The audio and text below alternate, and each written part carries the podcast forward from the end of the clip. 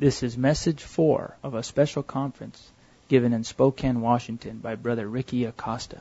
Today is the Lord's Day, February 4th, 2018. The subject of today's message will be on fellowship. This is message four of a special conference held in Spokane, Washington, given by Brother Ricky Acosta. Today is the Lord's Day, February 4th, 2018. The title of today's message is The Practice of Fellowship with God. How to enjoy God in prayer. As you can see by the outline that I uh, expect all of us have in our hand, we're turning our attention this morning to the matter of the practice, the practice of our personal fellowship with the Lord. And we do hope, and it's, it's my desire, my intention to do as best I can to release some burden that could, um, hopefully, uh, add to the quality of our times with the Lord. We, we should be concerned with the quantity as well, but that's not my burden this morning. I want to talk about the quality of the time that we do spend, whether that's two minutes, five minutes, ten minutes, fifteen minutes, thirty minutes, sixty minutes. I don't know how long you spend, but whatever time you spend, I hope the quality can improve. And I'll explain what I mean by that in a moment. But actually, this morning, uh, as I was uh, before the Lord, I had some feeling that I wanted to still say something to all the young people. Uh, yesterday morning, I had the privilege and the opportunity to have a fellowship with uh, with the young people. Uh, you're sitting all around and in the back, and I see all all the familiar faces. Where's Camille? Where's Camille? Oh, Camille's over there. Hi, Camille. I see Adeline over there. Let's see. Let's see. Emma. Where's Emma? Oh, Emma's here. Emma's there. Emma. Abby. Is it Abby? Was it Abby? She's not here. Oh, okay. And Sa- Sanda, oh yes, we can't forget Sanda. But is Sanda here? Where's Sanda? Sanda, hi Sanda. Hi. I'm looking forward to your sharing later. Amen. Amen. And I did see Samuel last night. I saw Samuel last night. I was surprised to see him here, last night. I didn't see Biru. Is Biru here? Biru? He's downstairs. Downstairs and Benjamin. Benjamin's downstairs. Okay. Where? Ben, where are you, Ben? Where is he? Oh, this. Hey, Ben. Yeah, he was here last night too. He was here. So anyway, um, I, I, had I had some feeling. I'd like to I'd like to complete my speaking to you, hopefully just within 10 minutes, because I want to really devote uh, the adequate time to our burden this morning for everyone in general. Yesterday, uh, in the course of that fellowship, which was really a kind of long testimony, uh, I did mention uh, something concerning uh, the matter of the Lord's suffering and uh, our appreciation to have an, that, that the need to have an appreciation constantly renewed of what the Lord did for us. And uh, let me let me say this to maybe all the saints in general. Um, you know, the aged apostle uh, John. Uh, after all, he suffered, and uh, he was alone. He was the last one of all the brothers surviving uh, in exile on the island of Patmos, and he testifies to us in the first chapter of the Revelation, and and he makes he makes uh, he makes this statement, which uh, I know I know you have read and maybe appreciated, but maybe I would say I wonder how much we've appreciated. And and he says he says this. Uh, he just you know he received the revelation. Now he's conveying the revelation. And he says, John, to seven churches which are in Asia. Grace to you and peace from him who is and who was and who is to come, and from the seven spirits who are before his throne, and from Jesus Christ, the faithful witness, the firstborn of the dead, and the ruler of the kings of the earth. To him who loves us and has redeemed us from our sins by his blood. And so he adds, he adds this. And I would say, if you remove the last half of this verse, verse 5, does it detract at all from the meaning, from the sense, from the significance of the letter? I think not. But I do feel that as John was conveying this revelation, this was always in his heart, and so it came out to Jesus Christ. To Jesus Christ. The, the faithful witness, the firstborn of the dead, the ruler of the kings of the earth. And this is actually the Christ you see in Revelation. But it's almost like you can't help but say, to him who loves us and has released us from our sins by his blood. So it's that John could never forget. John could never forget. And then in the final chapter, almost the final writing, when there's the revelation of the holy city, what's there in chapter 22? Firstly, the first thing, in the middle, in the top, on the top, is a throne.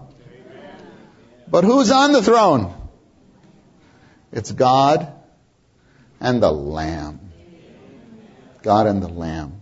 So it seems like this implies we will have an eternal appreciation that He is the Lamb. And we will never forget through all the days of eternity. I don't think you can say days of eternity because in eternity there are no days, but anyway, we talk that way. We will always have an appreciation. Yes, Lord. I'm only here because you were the lamb. So the appreciation of the blood will always be there with us. And the bridge, you could say, between the Lord's first coming and his second coming is actually the Lord's table. You know, in the Lord's table, so much is implied. It's incredible. And I, am not giving a message on the Lord's table. I have to exercise not to, because you start to talk about it. There's too much. These two little symbols, these two simple things, they mean a lot. They mean some, all of God's economy is implied in those two symbols. Who could think of such a thing? Has to be the divine mind to, to conceive such simplicity with such significance. And there, in the cup, is the fruit of the vine, which we partook of just a few moments ago. Fruit of the vine. Always pointing to the blood. It was prayed. It was prayed as part of our corporate prayer, your blood in separation. It was in song, one of the hymns. Bread and wine in separation. They show the body and the blood were separated, implying death implying death. And yes, I think one of the brothers praying over the elements this morning prayed, yes, this table implies your death, but also implies your life. Yes. But I don't want to go so fast. I like to dwell here on the death for just a few more minutes. And so yesterday we mentioned to the young people that we have this hymn. I already know I'm going to go over the 10 minutes. Yeah, I know that already. Sorry, sorry. Yeah. Anyway, so we have hymn 300 in our hymn book. Arise, my soul, arise. You know that song? Arise, my soul, arise. Don't sing it. Verse 3 says, Five bleeding wounds he bears, received on Calvary. They pour effectual prayers. They strongly speak for me. Forgive him, oh, forgive, they cry. Nor let that ransom sinner die. Isn't that beautiful? I don't mean my singing. I mean the words. The words are really beautiful. Five bleeding wounds received on Calvary. But we ask the young people to consider were there only five wounds? Yes, on Calvary, only five wounds were added. But for the hours before, from the night before, wounds upon wounds upon wounds on his back, in his head, wounds. He bled for us. He bled from many places. So he had, there was a crown. How many wounds? You, you can't say. You don't know. We don't know. So it was more than five. More than five. But that was from Gethsemane to Calvary. From Gethsemane to Calvary. He suffered for us. And all that is implied here as the four brothers were here just in this act. When they did, when they did this, that's, that, that's implied. Uh, that implies everything. But what, what I'd like to, or I'd like to briefly mention to the young people, because I, I, you probably know some of this, but I don't know if you know this detail. I'd like to talk to you briefly about the last six hours and the last seven words.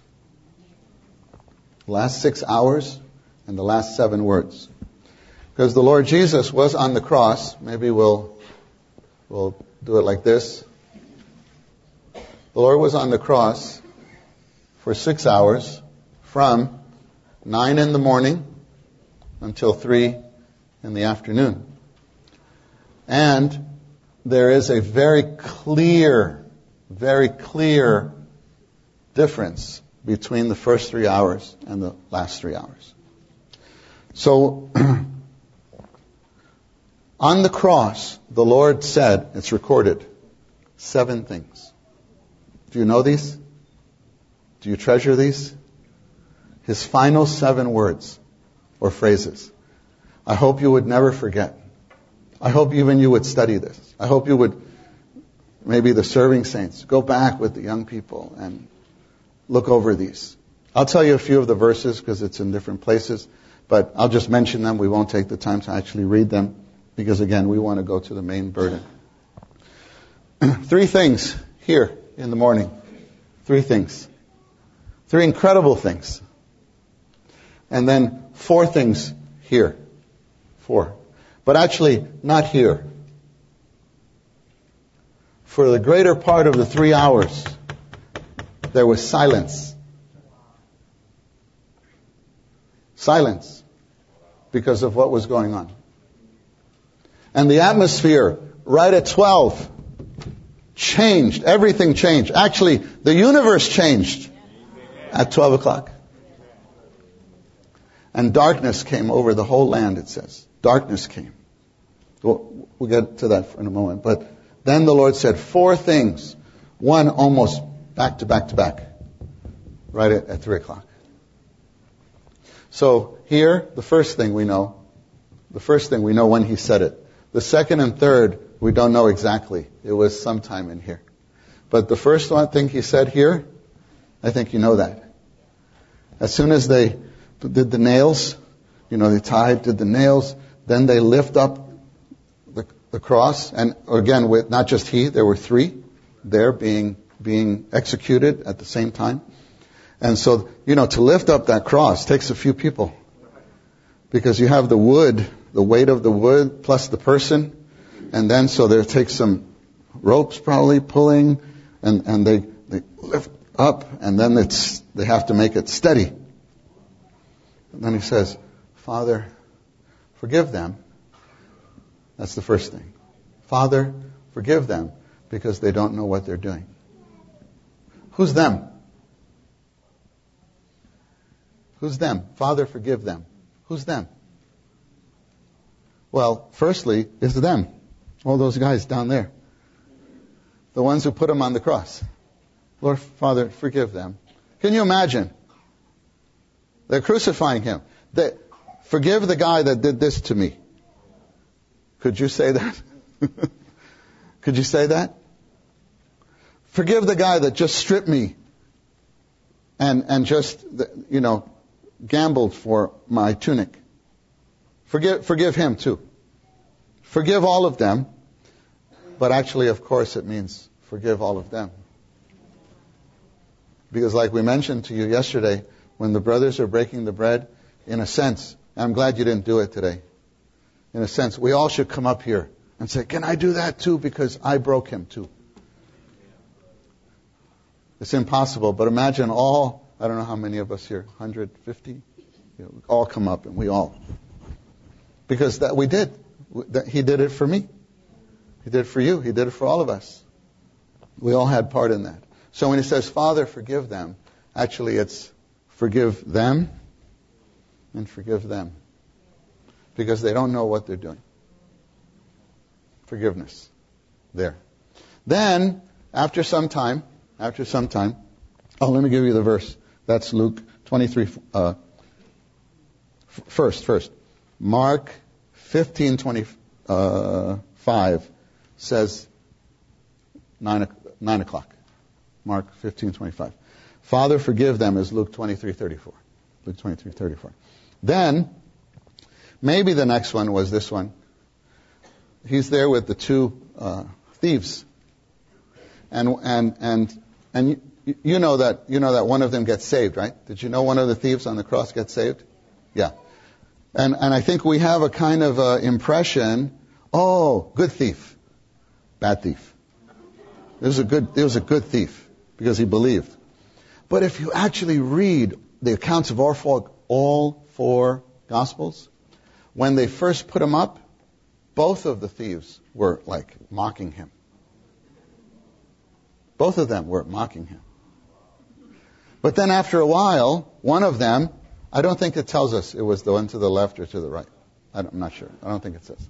One of them, I guess looking at Jesus and seeing maybe the next thing that happened, the third thing, and, and watching this. I don't know why. He believed. So he told the other guy, shut up. You and I deserve what we're getting. This man hasn't done anything. They're having like a little meeting up there. And then he, she turns to Jesus, says, Remember me in your kingdom. Your kingdom. Did he hear something about the kingdom before? Remember me. And then Jesus says, Today you'll be with me in paradise. So he saves us. So he's forgiving, he's saving. And then the people are walking.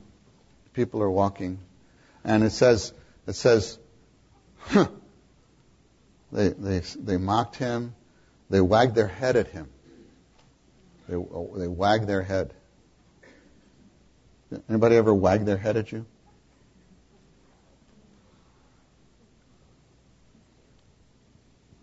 I imagine you, you see you, you come into the hall. I look at you, and I, maybe I'm talking I'm talking to, my brother Jim, and I see I go, what's that? What's that? Who, who does he think he is? What did I do? It's a, you know, it's draws a, but they walked, they looked like this. And you know, usually when we wag our head, we do something with our lips, kind of like. Did you ever notice that? Yeah, we. Then I said, huh, he saved others. Can't save himself. Come down. Imagine. They were talking to him. Come down, we'll believe in you.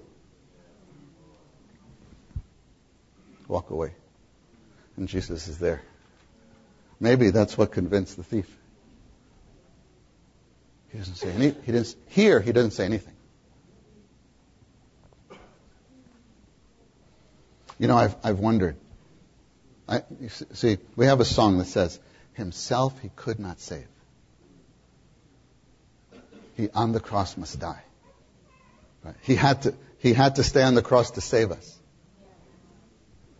But, you know, when I read that when I was a kid, I, I, I thought about this. I thought, oh, it would have been so cool if Jesus was on the cross. And then he just goes like this. He doesn't have to go like that. That's from the movies, sorry. It was like this. And then the nail just comes out slowly. The three of them at the same time. And drops right at the feet of the guy who was wagging his head. And he'd like, and then Jesus would come down from the cross.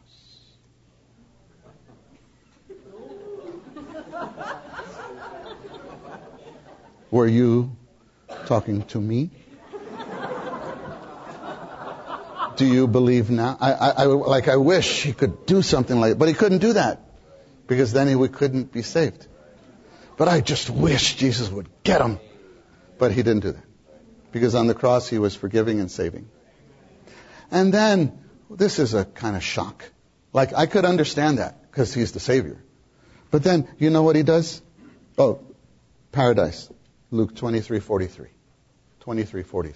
That's then in John 19 verses 26 and 7. His mom his mom comes. Mary. And then his cousin John.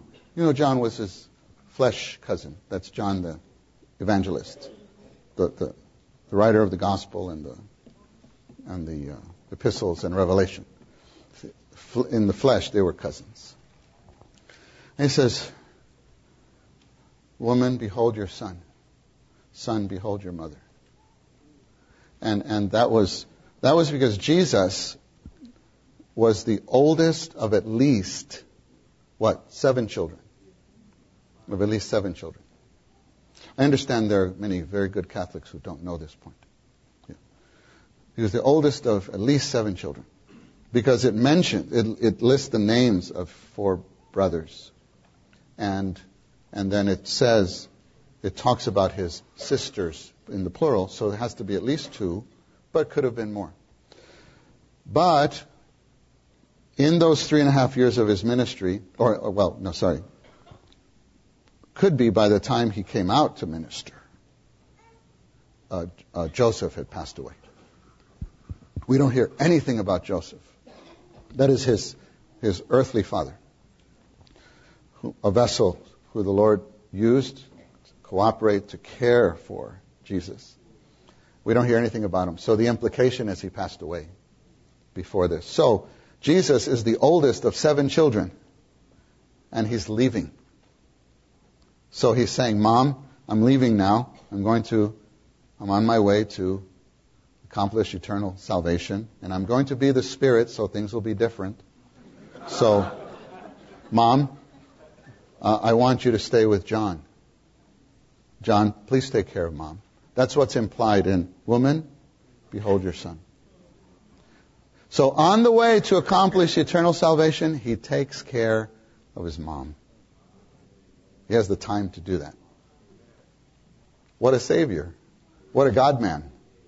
So that's what happens here. And then everything changes here. And at 12 noon, and this is Matthew 27:45. At 12 noon, everything becomes dark. And what, the reason is this is the fulfillment of Isaiah 53 verses 5 and 6 where it says that he took all our iniquities and he laid them on Jesus. He took all our iniquities and laid them on Jesus. So that means every sin that we ever committed, and get this, every sin we still will commit, all the sins you'll commit this week that you haven't committed yet, were somehow put on Jesus on the cross. We can't understand that. But God the Father did that. He took all our sins. How many sins? How many sins? How many sins this week? You shouldn't go back and count. Just trying to make a point. But how many sins per day? And some of us are into our 50s, 60s. How many sins? The blessed young ones, they have less sins. Less sins. But they may have a life of sins ahead of them. All those sins. And not just, uh, imagine we could uh, accumulate all the sins of the people present here. But it's not just the people present here, it's globally. Was it 7 billion? But not just now, it's all who have ever lived and all who will ever live before he comes. All those sins were put on Jesus. And at that time, 2 Corinthians says, he was made sin on our behalf. So the Father turned away for three hours. And after three hours, he couldn't take it. So he calls out, My God! For the sake of the audio, I won't say it the way he probably said it. My God! My God! Eloi, Eloi, lama sabachthani. My God, my God, why have you forsaken me? He had never experienced separation from God the Father. Ever. And he did for three hours for us. So that we would not have to experience that for eternity. And you, you know, I somewhat believe that that prayer, Eloi, Eloi, lama sabachthani, will be repeated by every person in the lake of fire. There'll be a cry from that place my God, my God, my God. And so he experienced for three hours so that we don't have to experience for eternity. This morning we sang, is it 227? Thine the cup of suffering, mine the cup of blessing. We, we traded. So he suffered for three. I take that so that I don't have to suffer for eternity. And so they, they, they when he said, we prayed, oh, Eloi, Eloi, must sound close to Elijah's name. They thought, oh, he's calling for Elijah. Oh, and oh, let's then then they come and put the vinegar. Oh, he, no, sorry. The next thing, I thirst. I thirst, and then they come with the vinegar, mocking. My God, my God, that's Matthew 27:46. Matthew 27:46. I thirst is John 19:28. I thirst. I think that also will be something repeated in the lake of fire. Just like what we see of the rich man in Luke 16 in Hades. During those three hours, the Lord Jesus tasted the second death the judgment of God, the flames of the lake of fire. So he said, I thirst. So these two things eternal separation from God and eternal judgment. That's the cup that the night before he was praying, Father, remove, if possible, remove this cup from me. But not as I will, but as you will. It wasn't all the pain, it wasn't the nails, it wasn't the whipping that he was hoping to avoid. It was the separation. This is the cup. Summarized in these two sayings My God, why have you forsaken me? And I thirst. Then, number six, which you find in, in Luke 23:46. No, sorry, sorry, sorry. John 19:30. What you find in John 19:30. The greatest declaration in the history of the universe. It is finished. Let's say it together. Let's say it together. Ready? One, two, three, go. It is finished. Redemption is accomplished.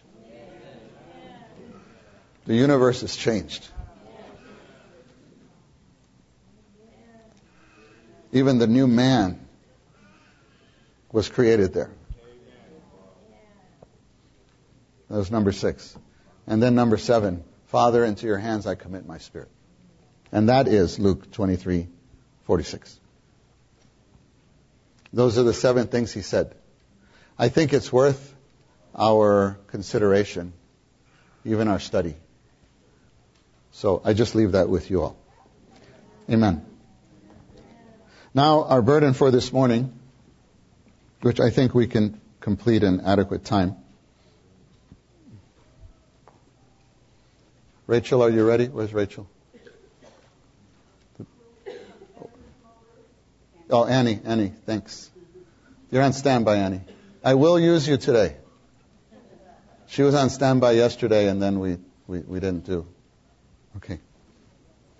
Amen. Our burden this morning here is regarding the, the, the practice of personal fellowship. Uh, a little background before we touch the outline. And I'll, ju- I'll let you know now, we will not complete this outline. And, and our, our intention is not, that's not the point of this meeting, to complete this outline. Uh, we will cover probably most of page one and maybe two points on the back. But don't worry about that. Uh, this outline is actually a summary of chapter 5 in the book, How to Enjoy God and How to Practice the Enjoyment of God. It's a very long title. It's a green book, sharing from 1958, How to Enjoy God and How to Practice the Enjoyment of God. And in chapters 5 and 12, these points appear. But this is more chapter 5. So, uh, if you want to do more study or get into this more, you have that, that reference. Our concern, saints, our concern is that uh,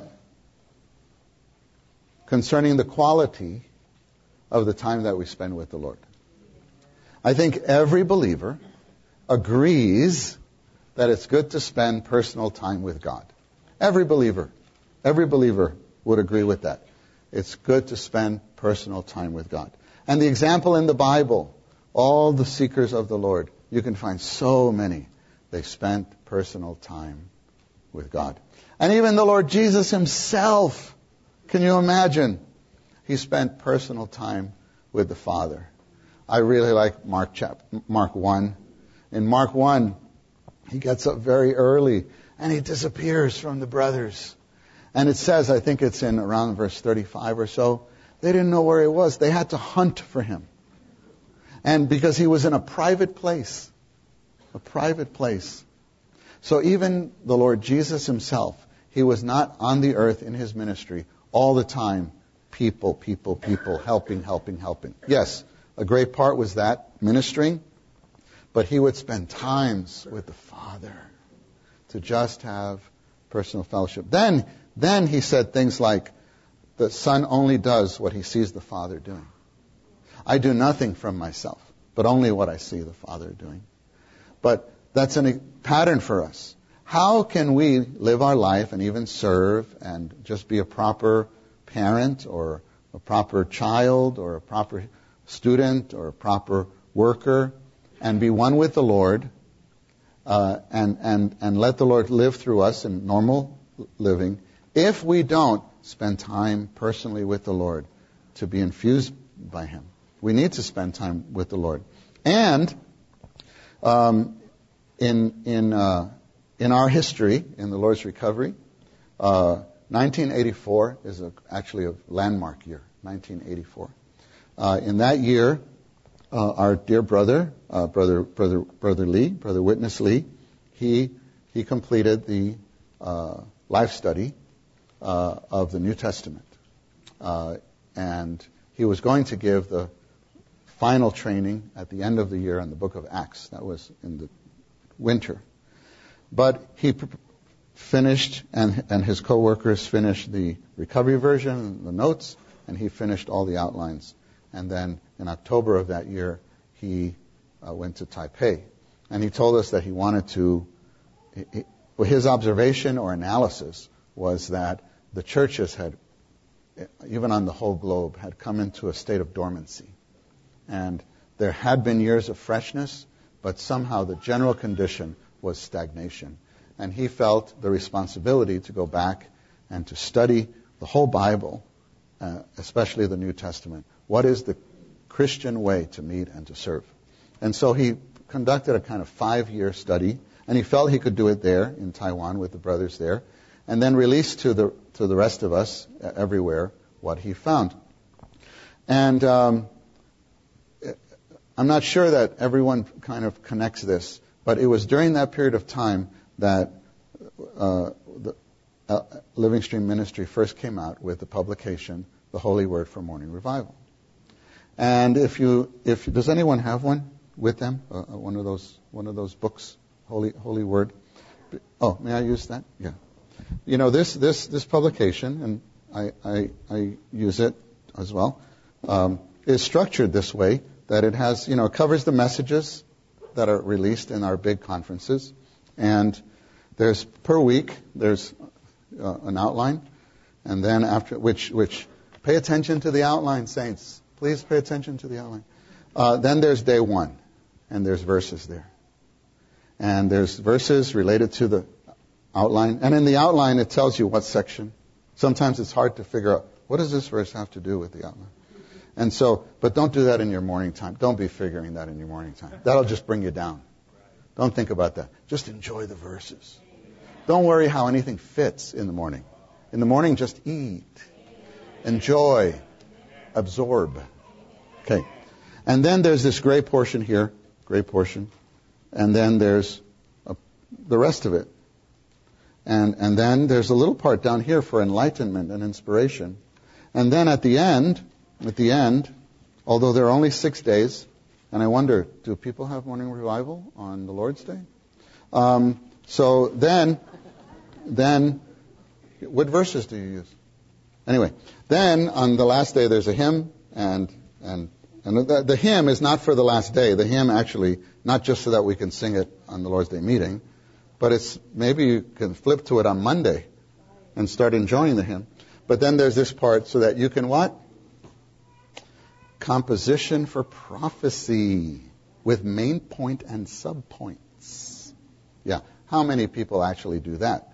I'm not asking, don't raise your hand, or, but I kind of, I have my doubts how, how, how many people do this. But my point is this. There's a, in this book shows you there's a connection between morning revival and the Lord's Day morning meeting. Do you get that? So this composition of prophecy is hopefully what you would share in the Lord's Day. Don't read it. Speak it. So that you could share something and, and thereby, thereby. Some people say, oh, we don't have a message on the Lord's Day. No, don't, don't say that. Don't say that. We don't have a message given by one person on the Lord's Day. Because today's different. This is a conference meeting. But generally, we don't have given by one person. We have, we have a message given by 12 persons, or 15, or 20 people, right? And that's, that's kind of the, the point of bringing every saint into their function. That's, that's really the crux of the God ordained way. The, the, the organic function of every dear sister and brother can, can be activated. Right. Okay. So, this shows you there's a connection between the Lord's Day meeting and morning revival. Okay.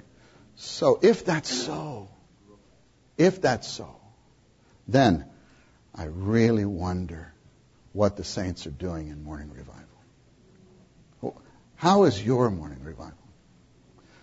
And rather, I would broaden it because I don't, I don't want to get caught up with terms. I still, sorry, I still like the term morning watch. Please don't condemn me for liking the term morning watch. Morning watch. Uh, and when I was in the Brethren denomination, we didn't have either of these phrases. We called it devotionals. or personal time. And my point is just this I don't care what you call it, as long as you do it. And when you do it, it should be quality. Quality. So, but I do know that some saints, they think it's pray, read the verses, and read this thing. Did it. But, saints, at the most, if you're going to read, just read the gray part. This other part is for later. Don't detract mentally from the verses. We should really focus our time in enjoying the Lord in the verses.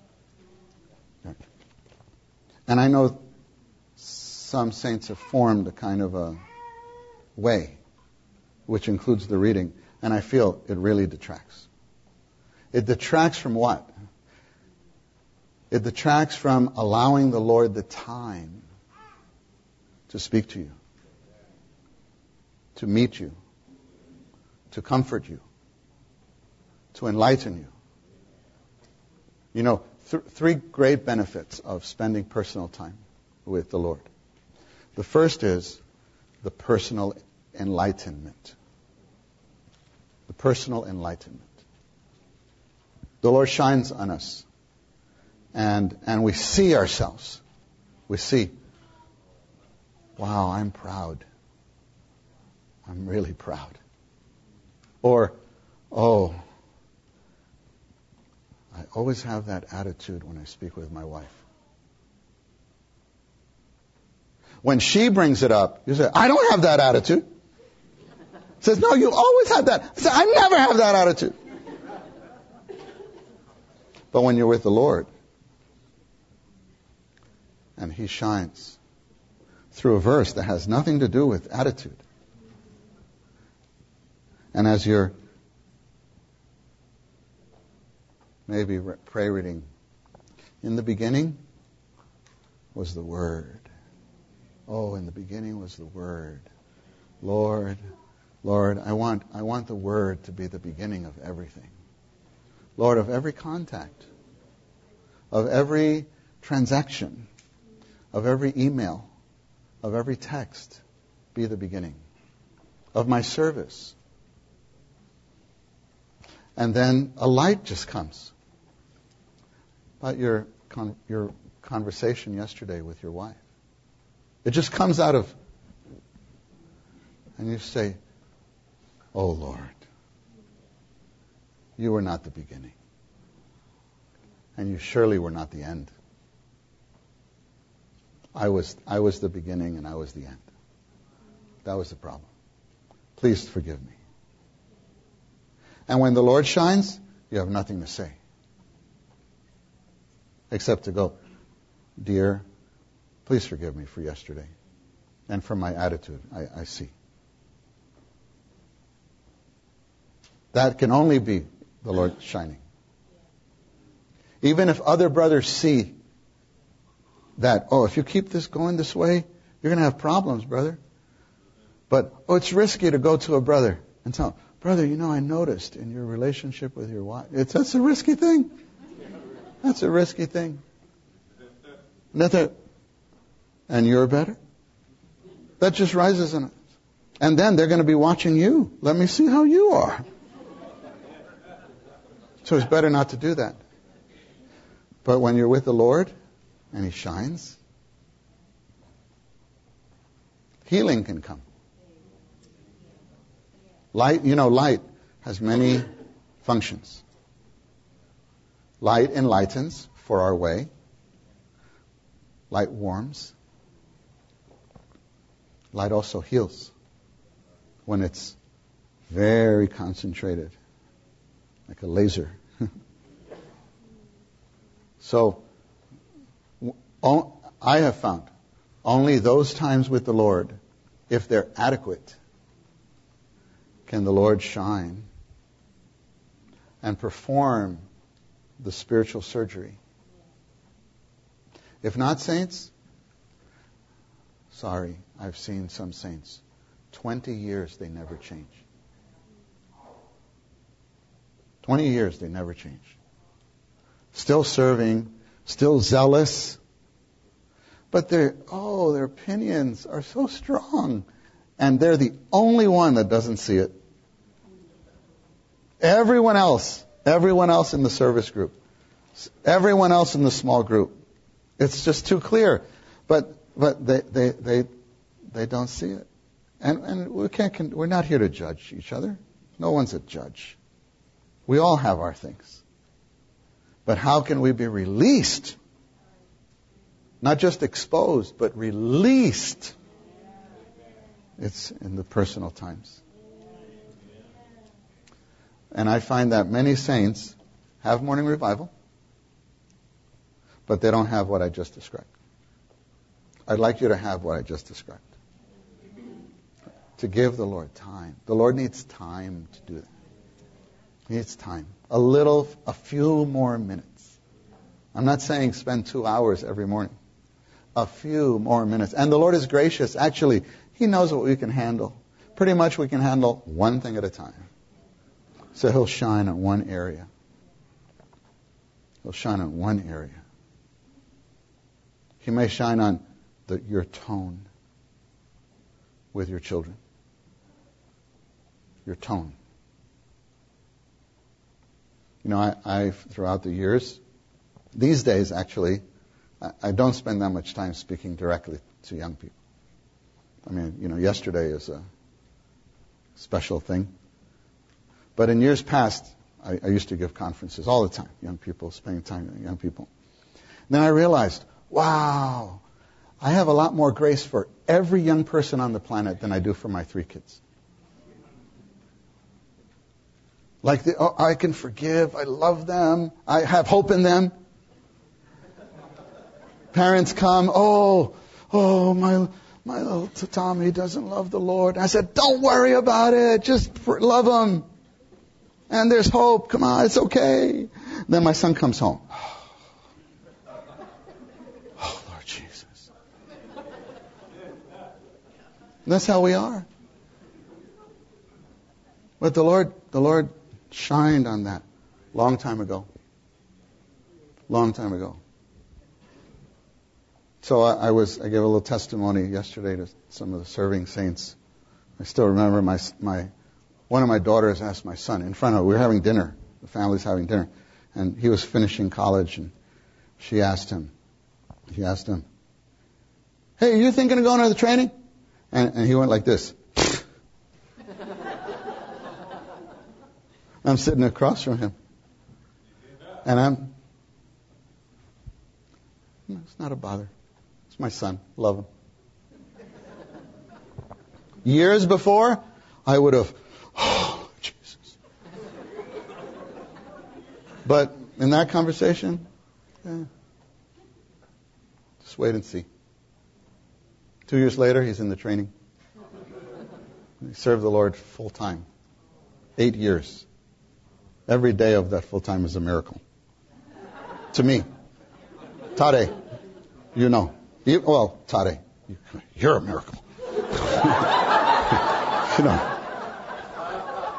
I mean, Tade and he are buddies. So we were like, oh, yeah, the, the parents, oh, Lord Jesus. Jesus. But, amen. Where's Vicky? Where's Vicky? Vicky, praise the Lord, Vicky. You got him after all that. Yeah, you got him after all that.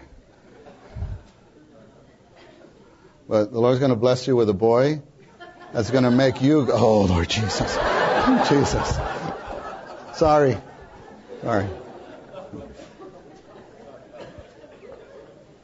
But how can, be we, how can we be released from the anxiety, the judgment, the hopelessness? It's before the Lord. The Lord shined, and I realized, why am I different with them? Don't be different with them. They have the seed of life in them. And even if they didn't, I, they're my kids. I love them. So it's, no, it doesn't, it doesn't matter. Nothing matters. So everything changed. Family life has been a dream. Wonderful. So that's in those times. So personal enlightenment. The second benefit is personal comfort. We all go through things. We all go through things. Human life you cannot avoid. There are problems. There are difficulties. There are challenges. Even now, there's something I and my family are facing. When, when I let the guard down, but I, you know, I have something to do. Got to put that aside. How do you get the comfort that no one else can give you? You go to the brothers. No, that very often we do get the comfort from the saints. Very often. We should avail ourselves of the body. But before even going to the body, we should go to the Lord. But also, there are times when we go to someone and mm, they don't quite enter into our feeling. Did you ever experience that? Even you go, brother, and they, oh, yeah, just, and you leave like, mm, yeah, I don't think he understands. I appreciate the fellowship and the time, but it didn't quite meet the need. But it says concerning the Lord Jesus in Isaiah 50 that he knows how to console the weary with a word, with one word. Don't you want to learn how to do that? It would be nice to do that. How, where do you get that word? Here with the Lord. When you learn how to unload. Annie, get ready. I need you over there. Oh, Rachel's back. Wow, these sisters are really good. Rachel's back. We're going to 255, but not, not right away. Personal comfort. The third great benefit of the personal fellowship is that here we learn how to follow the anointing. This is where we practice to follow the anointing. You know, in human life, you will come to situations where you must know the anointing. All the young people, you get, you're going to grow to a stage, uh, you're going to fall in love.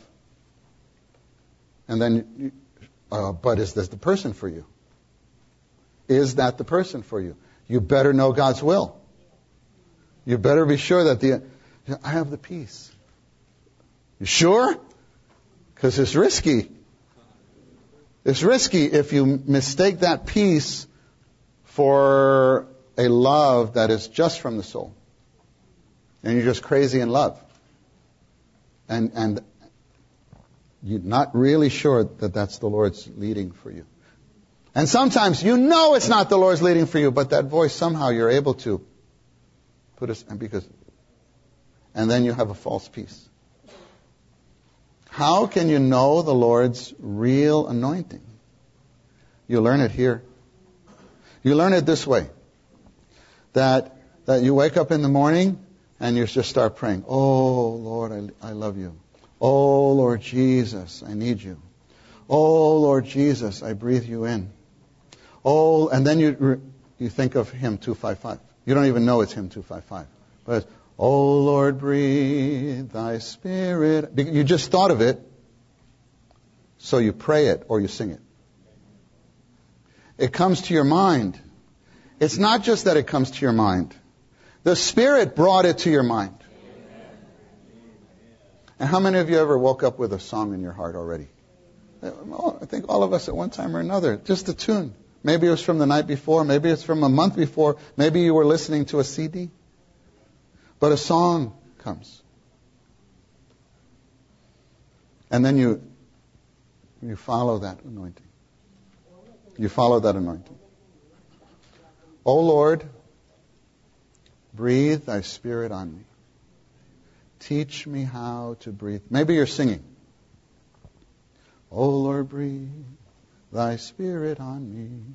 Teach me how to breathe thee in. Help me pour into thy bosom all my life of self and sin. I am breathing out my sorrow. And right there, you have a feeling, Lord, remember this. Remember this situation. And you're, you're not boxed in to finish singing the verse. Surely not boxed in to finish singing the whole hymn. You're not even boxed in to finish singing the word. You turn it to prayer. Because there's anointing. Help me pour into thy bosom.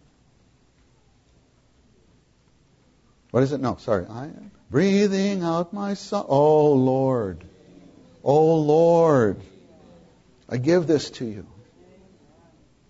I give this to you, Lord. Because if you don't discharge that burden, the Lord cannot flood in today.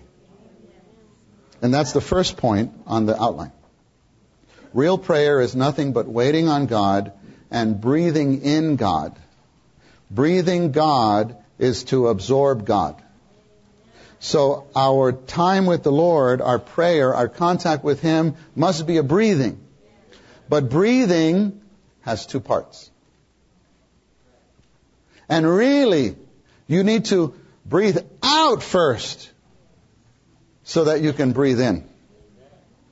You need to exhale. You need to unload so that you can receive. And that's true physically, more true spiritually. And I feel, saints, the lack of effectiveness of our personal time with the Lord, a great factor, not the only, but a great factor is we haven't breathed out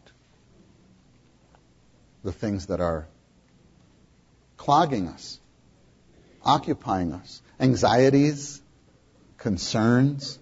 And at every level, when you're junior high, you have certain anxieties and concerns. When you're in high school, there are others.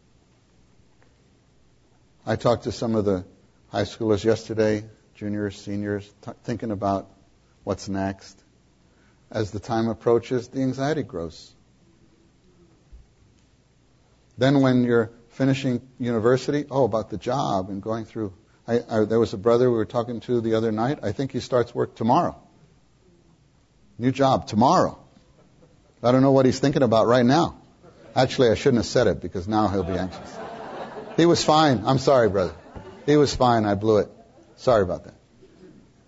But imagine, I imagine his morning revival tomorrow morning.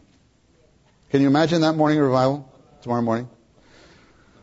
Oh, Lord Jesus. Oh, I wonder what office I'm going to have. Oh, Lord, I wonder what my coworkers are like. Oh, Lord Jesus. I hope the cafeteria is good. that never happens to you? Oh, Lord Jesus. Ah, forgot to call Scott. Oh, he's going to be upset. Maybe I'll text him right now. Oh, no, no, no. Yeah, maybe I will. You text. You were going to get 10 minutes to the Lord, seven are gone. Just by that one. okay, be honest. How many of you ever experienced something like that? Okay, yeah, yeah. yeah. Saints, I like to ask because it's very refreshing to me that I'm not the only one. Because for years I did think I was the only one. I didn't know. Then, by having fellowship, I realized nearly everyone is this way. The mind. The mind. Let's sing verse 1, maybe verse 2. 255. 255.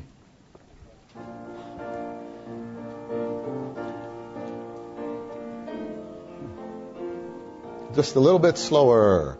O Lord, breathe thy spirit on me. Teach me how to breathe thee in.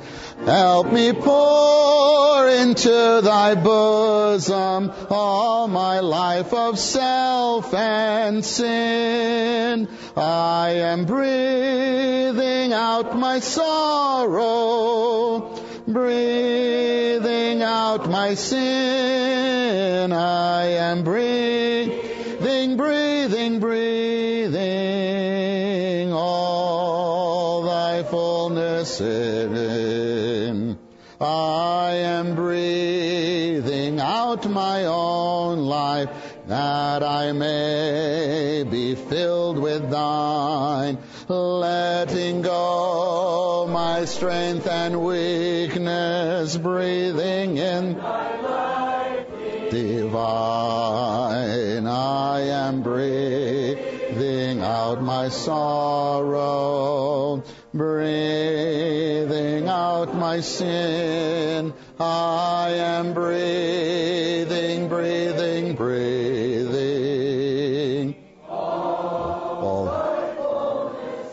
Verse 4, verse 4. I am breathing out my sorrow.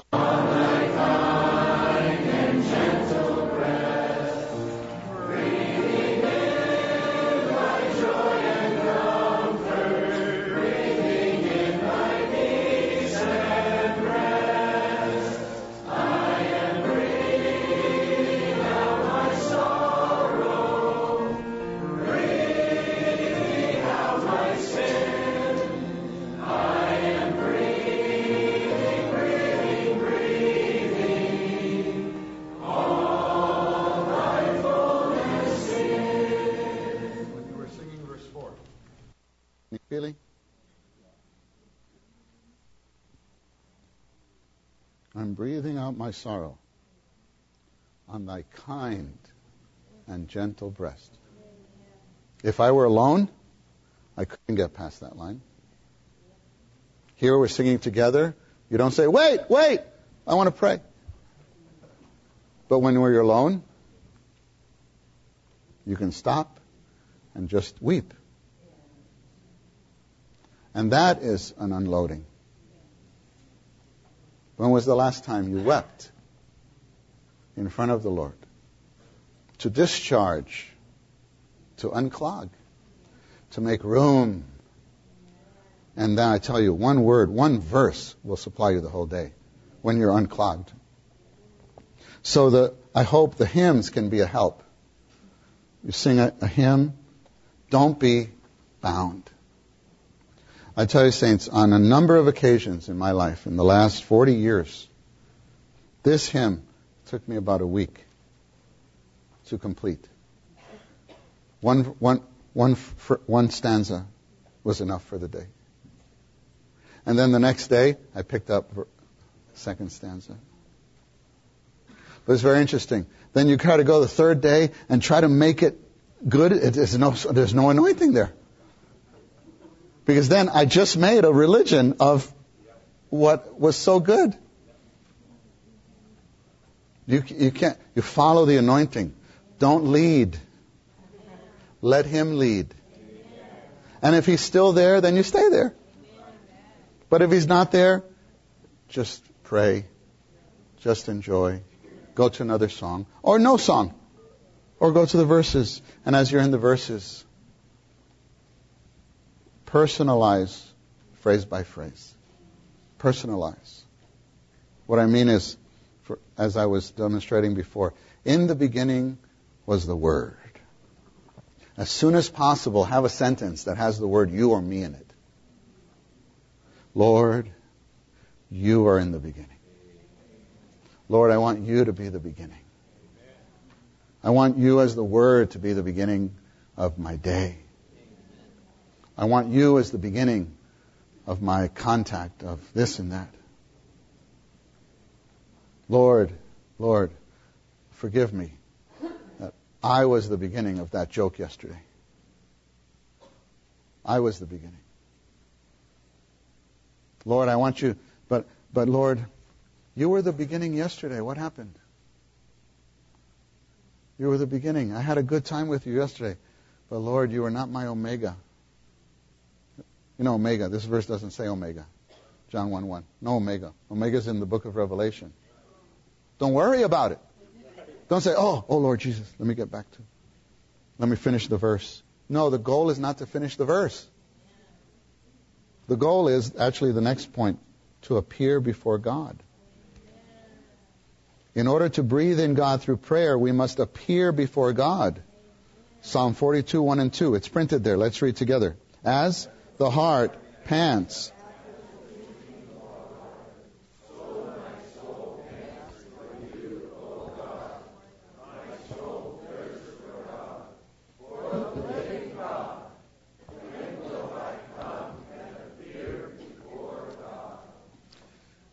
Do you have the realization that to have personal time with the Lord is to have personal time with the Lord and not personal time with this book? It's personal time with the Lord. I'm coming to appear before God. Have you said, Morning, God? Here I am. Just as bad as yesterday. But at least I'm here. I'm here, Lord. Oh, I need you. Lord, I need you. I love you. I'm here before you. I made it. Praise the Lord, I made it. To here to be with you. And it's a person. It's not just a practice. That's the point. It's before a person. That realization could help us very much.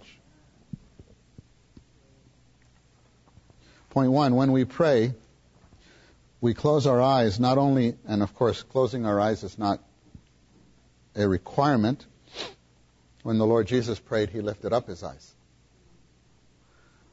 But we, often, if we open our eyes, we get distracted. You know, I I travel quite a bit, so I end up in many different homes. All very lovely. I'm trying to have time with the Lord. It's very interesting.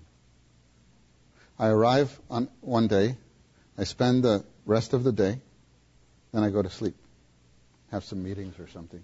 I wake up the next morning. Now I'm trying to have time with the Lord. Oh, Lord Jesus, I love you. Oh, didn't notice that before. It's a cobweb. A little cobweb in the corner here. Why didn't I notice that yesterday?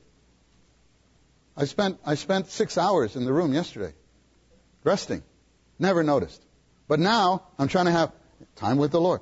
Oh Lord Jesus. Oh, look at that picture. I wonder, is this their father, grandfather? Hmm. That never happened to you? Right? Why now? Why did that not interest me yesterday? I didn't even notice there was a picture frame there. But right now, oh Lord Jesus. Oh.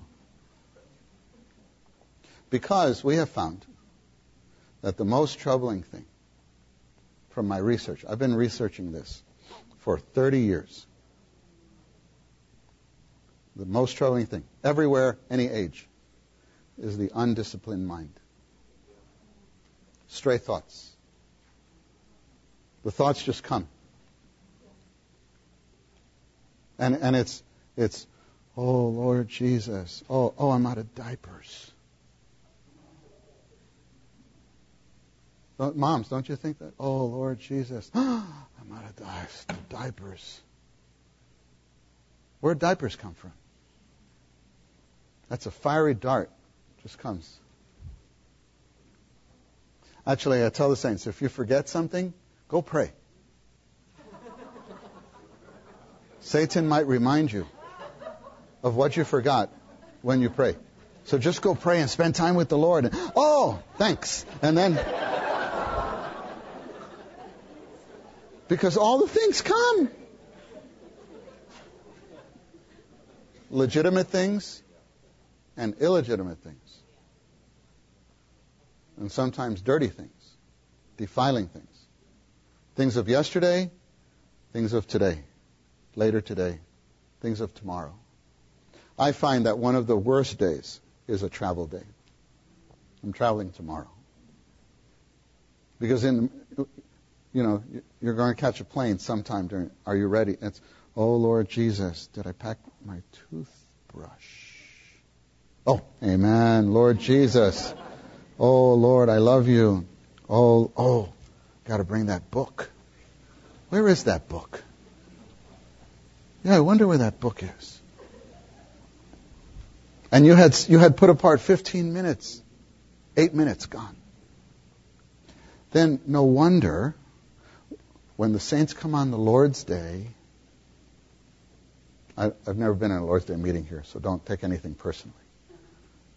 I can speak for my place. No wonder sometimes the meetings are not that rich. Because the saints don't have that much to say. And if they do, there's not the freshness and vibrancy. It's like last minute cooking from a message. It's not what they received in their times with the Lord. Because the times with the Lord are not that normal.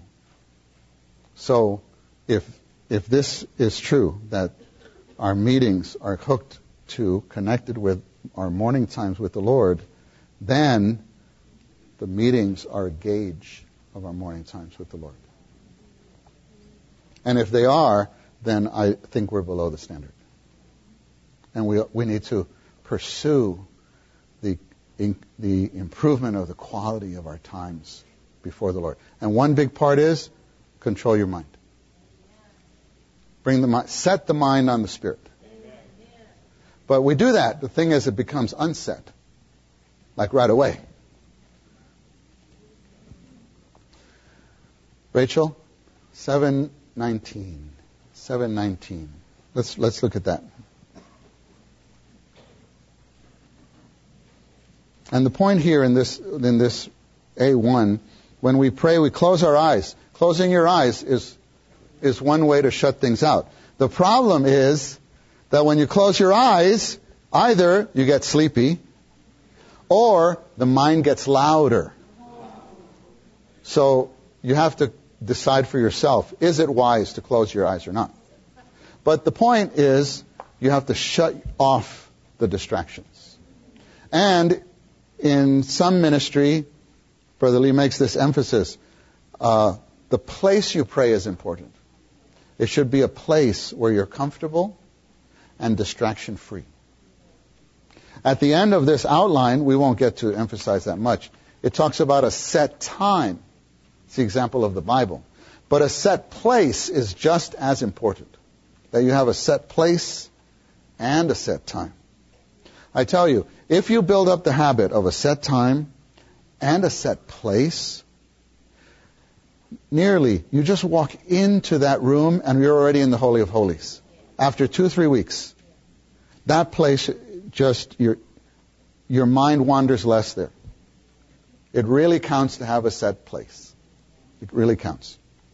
Hymn 719. Let's, let's, uh, let's sing, uh, maybe just verse 1 and verse 2. I don't know how familiar we all are. Please go.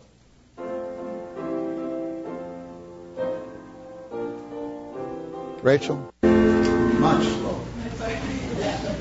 I know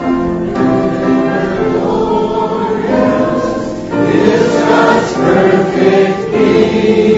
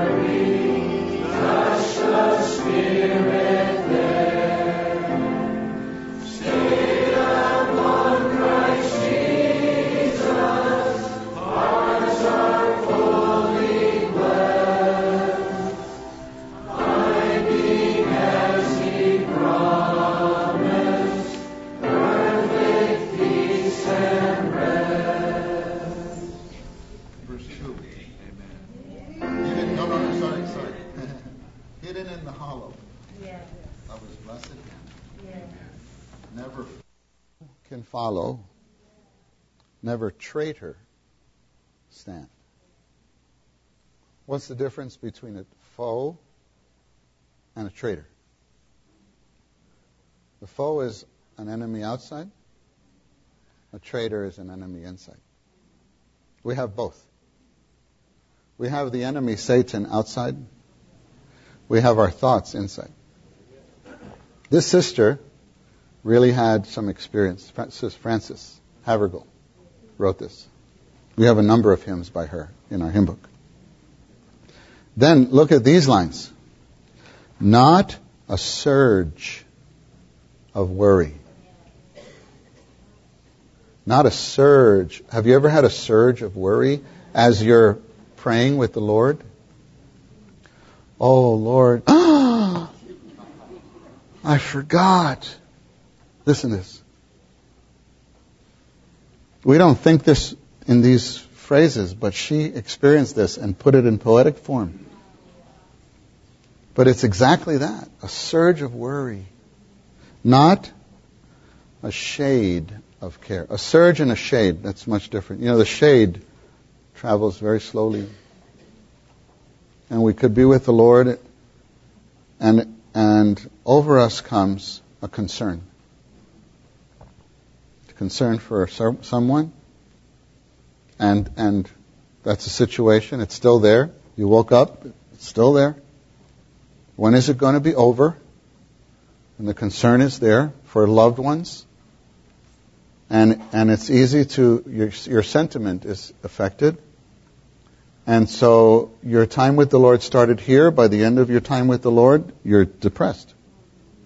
Because the shade of care came over you. And you were not able to, uns- to reset your mind on the Spirit. It was too strong. Not a blast of hurry. How about that? How about, oh Lord Jesus, oh! Faith. You realize the time and you just, you went longer than you expected. And didn't even say, bye Lord. Like if we would do that to one another, you know, I'd be like, yeah, oh, sorry, Dan. I, sorry, gotta go. I'll call you.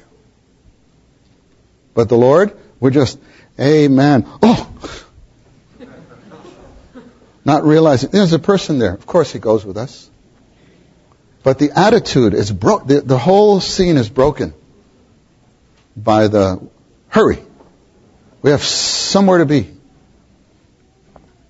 There's not the attitude that's actually, we won't have time to cover point J on the back. Allowing God to finish His speaking. This is from, we get this from Genesis 18, the example of Abraham. Where he waits, he actually waits for God to leave. Who leaves your personal time first, you or God? That's what this is about. But again, all these points are related to our mind. Turn with me to 2 Corinthians chapter uh, 2. 2 Corinthians chapter 2.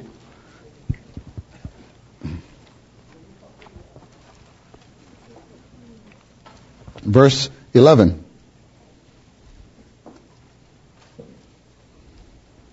Second Corinthians 2:11. Let's read. That we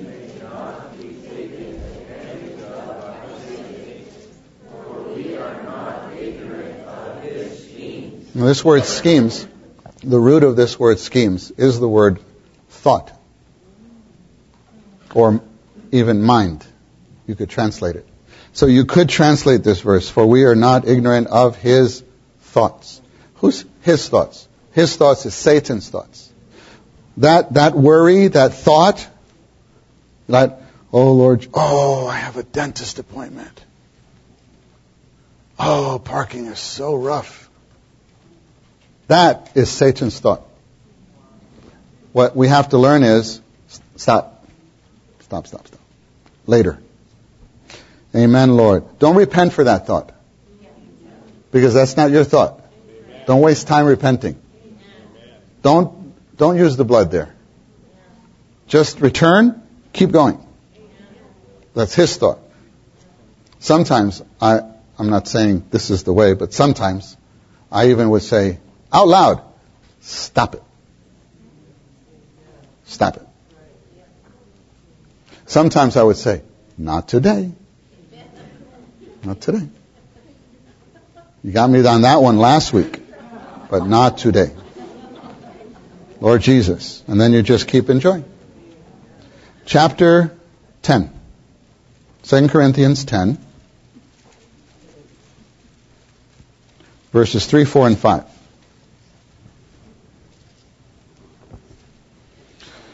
For though we walk in flesh, we do not war according to flesh. For the weapons of our warfare are not fleshly, but powerful before God for the overthrowing of strongholds. You get the picture here. It's a battle. War going on. Five, together. As we overthrow reasonings.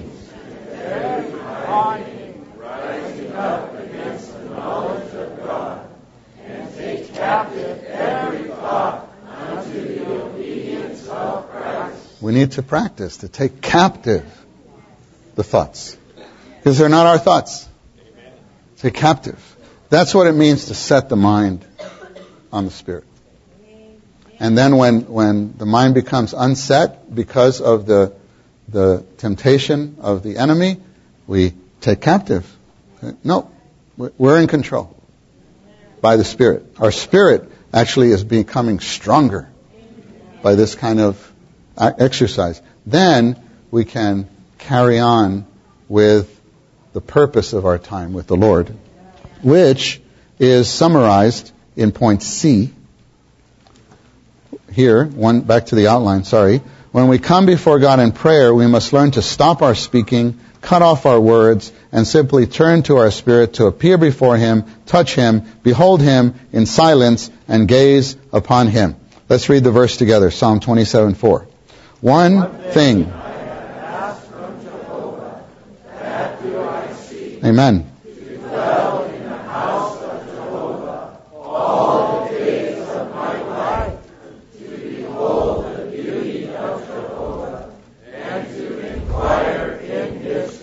Saints, this summarizes the goal, the purpose of our time with the Lord. One thing. One thing.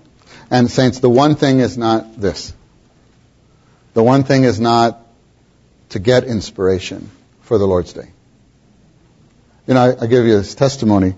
There, there have been at least two or three times when I, I had to actually turn away from using this help because it was it was a connection with the Lord's Day, and and so and so I would pray a verse.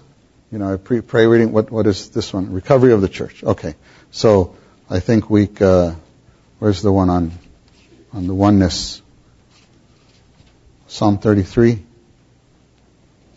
Message. Mission of the church. Okay, okay, let's just, just use this one. The body, number seven, chapter seven. The body.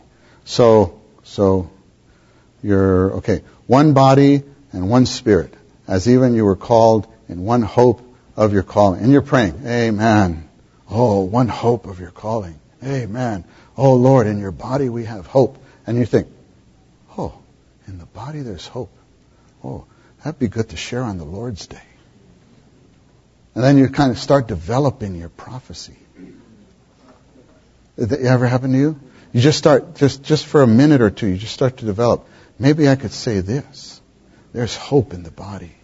That's why the meetings, you must be in the meetings. If you're not in the meetings, there's no hope. There's that, that's, you lose your hope. So say, and then you start thinking, oh, I could share. And it's really good, but it's not what you're supposed to be doing now. You should leave that tonight. You should do that at lunchtime. You should do that on your way to work. So, so because of that, it was happening too much. I thought, you know what? I'm just going to pray read John, verse by verse, for a period of time, for a week or two, just to get out of that mode and say, Lord, I'm, here I am again, just you and me. I don't care about the Lord's Day. I don't care about prophesying. I don't care about the meeting. I don't care about any, I don't care about being ready. You know, you should care about being ready, but not there. Lord, I just love you. I just want you. So I had to do that to, to reprogram myself. Anything can be a distraction. Anything.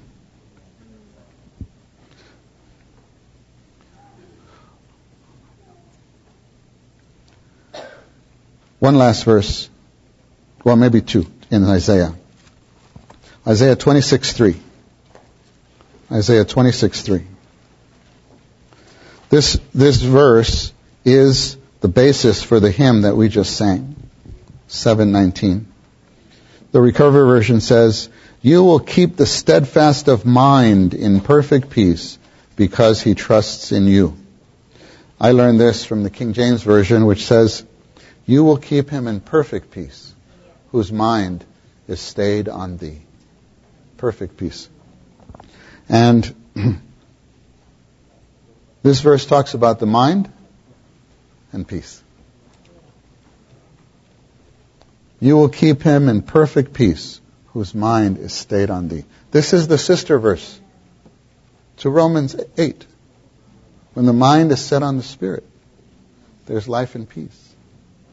But, but you know, this, this, this phrase, perfect peace, in the Hebrew, I don't believe this word perfect appears. You know, I have, I have this, this version, the recover, without the notes, and there's a marginal reference here. Marginal reference. I think the NIV also has this same marginal reference. Um, perfect peace in Hebrew is, you will keep him in peace. Peace. you will keep him in peace, comma, peace, whose mind is stayed on thee. Double peace. Deep peace. Real peace. In our times with the Lord, there should be peace. Not a lot of activity. Not a lot of asking for things. Just peace. Just peace. In that peace, the Lord can operate. The Lord can speak. The Lord can do a lot. The Lord can restore. Now the last verse, chapter 30. Isaiah 30, verse 15.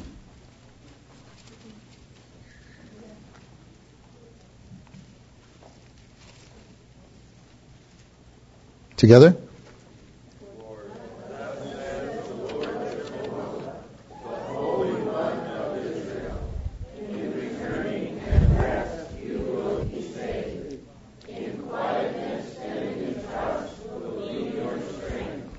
But you were not willing. Brother Nee has a wonderful article on this called In Rest Shall Be Your Strength. In rest shall be your strength. Oh, saints, I hope we could experience this. In returning and rest, you'll be saved. Can we rest in front of the Lord? Can, be, can we be quiet in front of the Lord? Mainly what we're saying is, because there, there's some verses that talk about being silent. We didn't, we didn't read them. Being silent. And we don't mean be absolutely silent. Say nothing. Because if you are, it's very possible the mind run or you get fall asleep. So you can call the Lord, you can sing, but what needs to be calm is your soul. We need to quiet our soul, calm down our soul, especially calm down our mind when we're having the fellowship with, with, with the Lord. And in returning and rest will be saved. In quietness and trust will be your strength. Then we'll be strengthened to serve. We'll be strengthened to be the father or the mother we should be, or the grandfather or the grandmother, employee, the student, the serving one will have the strength. But the strength is here, saints. The strength is here. You you could say, you know, we had we had uh, the training on Ezekiel last year. We spent a lot of time in the book of Ezekiel, and in Ezekiel one, you have this picture of the great wheel, which is the, the, the wheel of God's economy on the earth. And we say Christ is the Christ is the center, right? Christ is the center, and then his move Uh, is the circumference. You could say this way, not just Christ, but our personal fellowship with the Lord is really the center. And if we don't have this and the things I described, how can the Lord move in your life, in your family, much less on the whole earth? So anyway, may the Lord guide us all and shepherd us, shepherd us on in this development of our personal time.